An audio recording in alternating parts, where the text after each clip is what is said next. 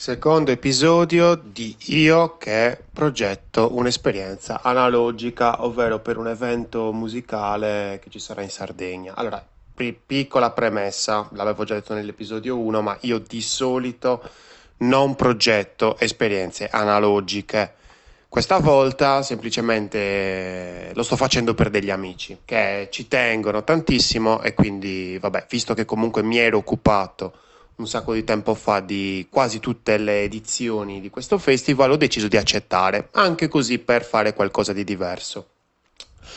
Quindi, ora cosa mm, sto facendo? Allora, sicuramente eh, il discorso del eh, andare a parlare in maniera chiara di che cosa si fa in questo festival sicuramente mi aiuta tantissimo a comunicare con le persone che ovviamente vedranno il manifesto in strada oppure comunque eh, in, anche in, altri, in altre situazioni. Per esempio, avevo pensato, anziché usare il flyer, di fare il sottobicchiere. Perché? Perché prima di tutto mi piace un sacco il supporto con spessore grande, grosso e secondariamente anche per un discorso proprio comunicativo perché sono costretto a utilizzare tutte le informazioni principali in uno spazio diciamo molto ristretto e questo mi piace tantissimo perché la sintesi io la adoro proprio.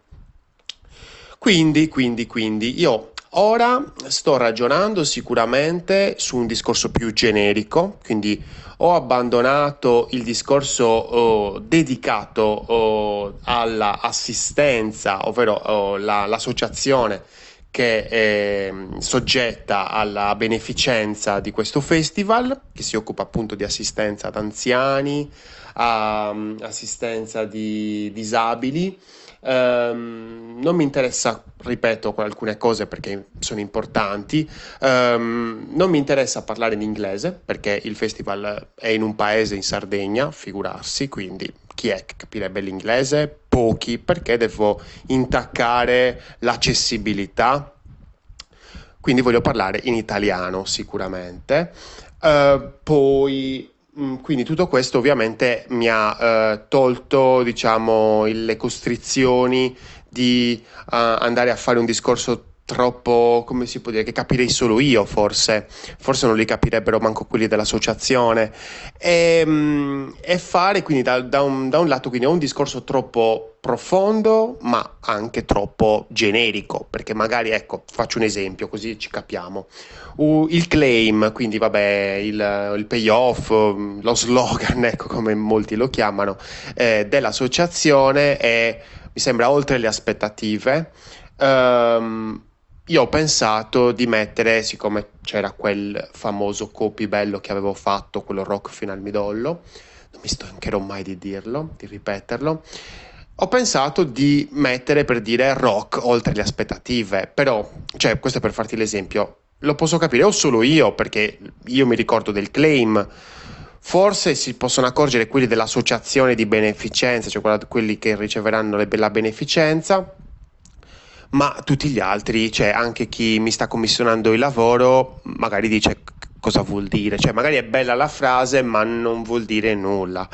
Quindi rimango su un discorso, diciamo, beneficenza generica in modo tale da essere il più chiaro possibile.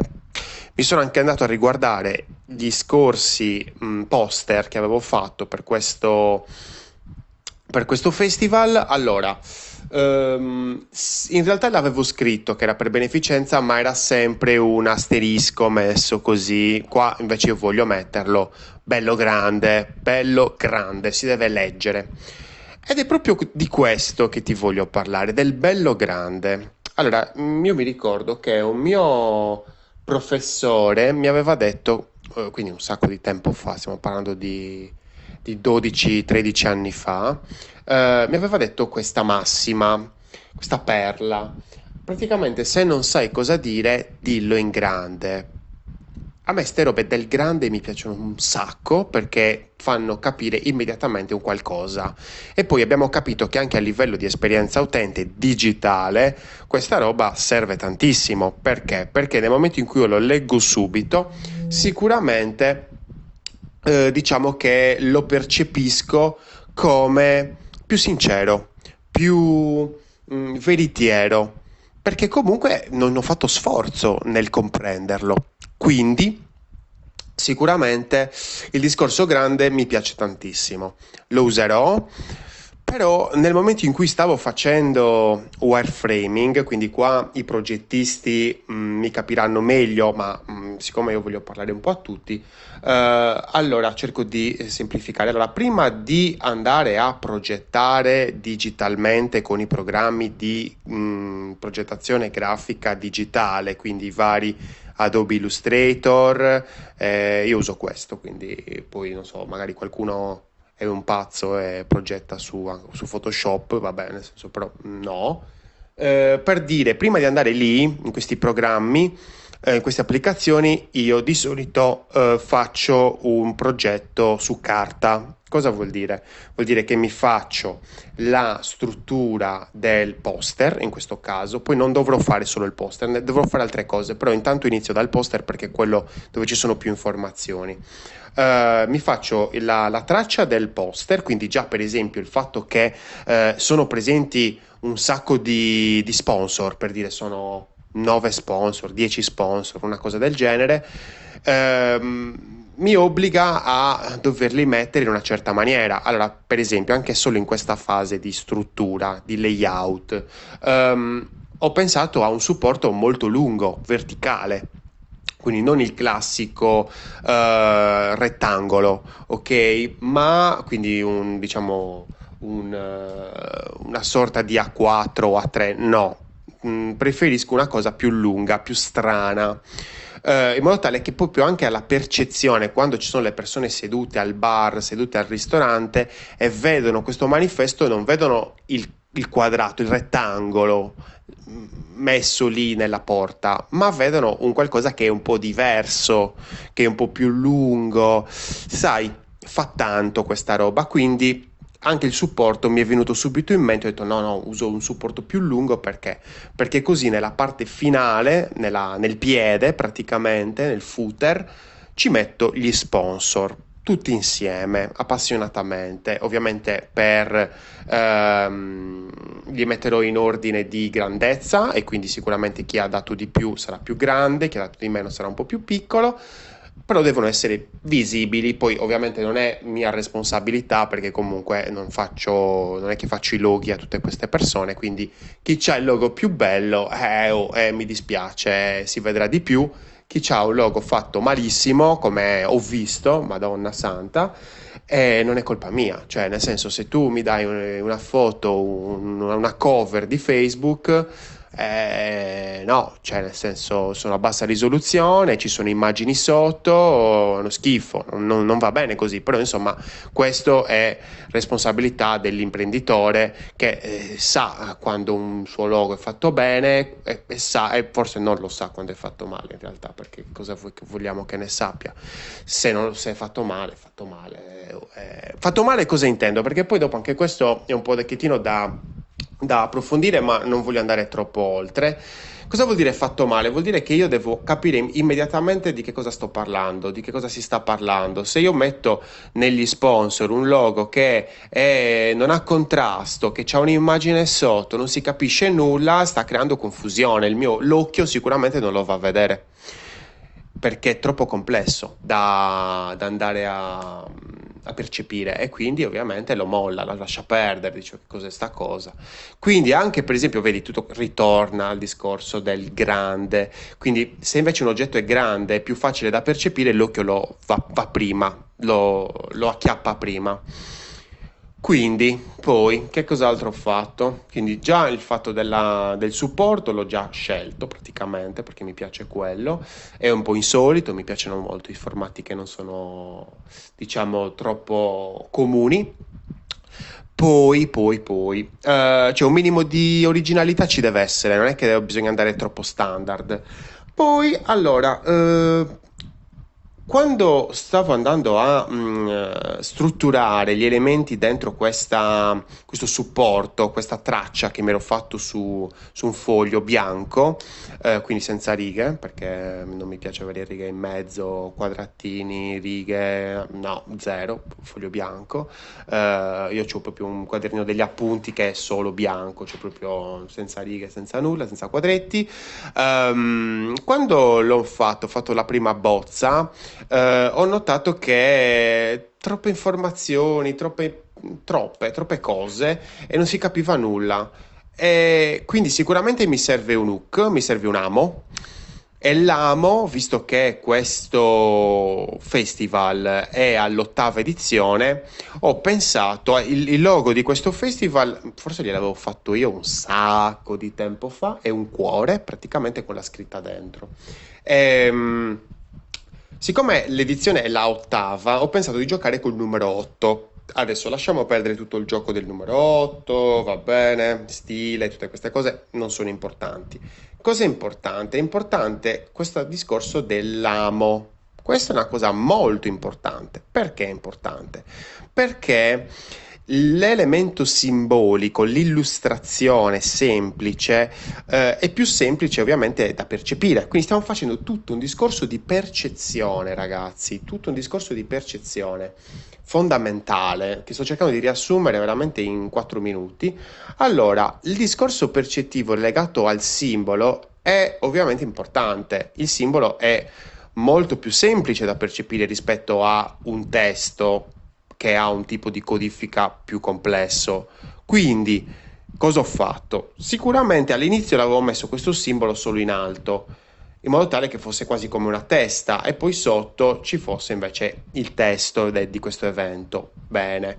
Uh, non mi è piaciuto perché mh, era troppo come si può dire, né carne né pesce e quindi ho deciso di farne una, vabbè ne ho fatto diverse di prove eh, su carta perché la carta ci permette di provare in maniera molto veloce e mh, mm, senza dispendio di, di troppo tempo insomma. Ho fatto diverse prove, in una di queste prove che mi piace tanto, e penso che, la, mh, mm, che partirò da questa per la progettazione digitale, è quella proprio di mettere questo 8, questo numero 8 che fatalità è una, un numero molto verticale e quindi si combacia molto bene con quella scelta che ho fatto io del supporto verticale molto lungo. Uh, quindi andare a giocare con questo elemento bello grande e gli elementi devono magari stare te- dentro, per dire l'otto forma due aree, una sopra e una sotto, no? due cerchi, mettiamola così. Io ho pensato, siccome il logo è un cuore il cuore praticamente è riflesso e quindi fa un 8. Uh, eh, mi crea due aree, quindi il cuore di sopra e il cuore di sotto. In queste due aree devo giocare e posso mettere sopra magari il nome della manifestazione e sotto invece ci posso mettere i gruppi che partecipano.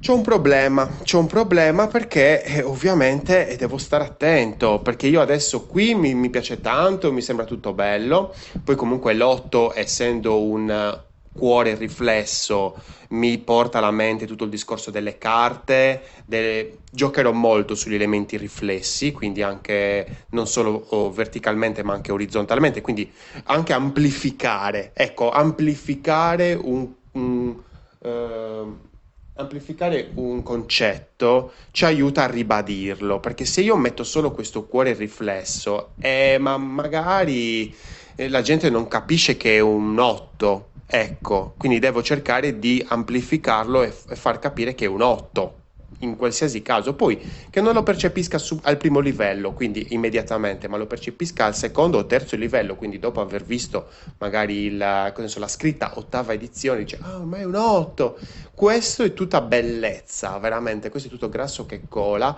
perché aiuta il cervello a farsi piacere quella determinata cosa, quindi se un logo ti piace subito, poi dopo ti spiegano, faccio l'esempio del logo perché è la cosa proprio più elementare, più, più semplice da capire, ti piace il logo, poi ti dicono, ah guarda che questo in realtà è un cane, questo è un'altra cosa. Tu ci pensi, lo vedi, dici no, ma è vero, ti piace ancora di più. Quindi questo è il giochino che sto cercando di creare. Poi, poi, poi, eh, niente, praticamente ovviamente la- la- il posizionamento dei loghi molto importante, quelli delle associazioni, quindi quelli che stanno organizzando. Eh, ci sono loghi che vanno a sinistra e loghi che vanno a destra. Allora, quelli che vanno a destra sono gli enti organizzativi, quindi in questo caso il comune, l'associazione che appunto mi sta dando mm, il lavoro, il progetto. E poi invece a sinistra, per dire l'associazione che invece sarà soggetta alla beneficenza. Ecco, mh, vedete che comunque il posizionamento sinistra-destro è diverso, nel senso a destra più quelli istituzionali, sinistra quelli non istituzionali. Eh, quindi per dire, se c'è, ecco, ti dico, la, mh, la consulta giovanile del comune, dove va? Sinistra a destra, secondo voi? Istituzionale, perché eh, sono loro che tirano fuori i soldi oltre il comune, quindi comunque va a destra, a destra. Se ci fosse, cosa ne so, una, una radio, eh, dove la metto? La metto in alto a sinistra. Eh, se c'è per dire un ente che fa altre cose ma non dà i soldi, almeno a livello organizzativo, ma magari dà come sponsor, sempre a sinistra e magari ci mettiamo anche la scritta main sponsor, magari. Eh, quindi per oggi mh, sono a questo livello. A livello emotivo sono parecchio distrutto, mettiamola così, anche perché mi sono messo a cercare eh, i vari font per eh, utilizzare. Io di solito cosa faccio? Mi scrivo tutti quelli che mi piacciono, che ci potrebbero stare bene. Eh, in questo caso, per esempio, voglio che la R, perché comunque la utilizzerò spesso, rock, eh, è un qualcosa che voglio utilizzare la parola rock eh, voglio che abbia una bella R, una bella R, veramente be- deve essere bellissima. Quindi la prima cosa che ho pensato per dire è il logo, il, scusami, scusatemi, il font di Rolling Stones, che c'è una bella R, bella con questa linguetta nella, nella parte finale della lettera. Però poi utilizzare il font di Rolling Stones è troppo inflazionato, cioè mi porta veramente a dire ma che cos'è Rolling Stones? No, non voglio. Quindi ho cercato altri font, ne ho trovato 4-5, ovviamente li proverò nella fase digitale, quella dove andrò a progettare appunto il poster. Sono parecchio distrutto perché? Perché ovviamente guardare centinaia di font eh, è un delirio, è un vero delirio e molte volte bisogna anche ritornarci in questa fase. Spero di avere tempo, perché comunque è tutto suddiviso in base al tempo, spero di avere il tempo di poter tornare in questa fase con tranquillità. Ehm, altro? Mm, il font? Beh, io penso che prossima, nel prossimo episodio inizieremo proprio a parlare della parte, diciamo, progettuale nella- nel, nel- nella- nel programma, nell'app di progettazione grafica per vedere un attimo che cosa esce fuori e le varie problematiche che sono uscite fuori. Spero non troppe, spero non troppe perché da- se da un lato non vedo l'ora di iniziare a livello digitale perché posso andare a cambiare le robe come voglio, da un lato ho una mega paura eh, bisogna sempre mantenere eh, l'idea che non c'è niente di assodato, si può cambiare tutto e tutto può cambiare veramente fino a- all'ultimo secondo, fino a quando non la, non la mostriamo ovviamente alla- alla- all'imprenditore appunto che ce, ce la deve guardare, però fino a quel momento lo possiamo cambiare, non, non è che facciamo una roba e deve essere figa e deve rimanere quella, questo è il concetto che mi deve rimanere in mente. Perché si sta parlando più quasi di illustrazione qua, eh? C'è un'illustrazione ovviamente progettuale perché deve ehm, combaciare con i bisogni, con le necessità delle persone, questo sì, non è artistica, non è che faccio il cavolo che mi pare, però diciamo che è bella complessa. Io sono Lorenzo Pinna, questa è una birra di UX analogica e magari vatti a vedere l'analisi UX che ho fatto sull'e-commerce del Milan, la trovi su LinkedIn e se vai sul canale Telegram la trovi anche tra i post. Bellina, mi sono, mi sono un po' distrutto anche, anche per quello, è stato molto divertente, mamma mia, mamma mia, vattela a vedere. Progetta responsabilmente perché gli utenti non ti daranno una seconda possibilità.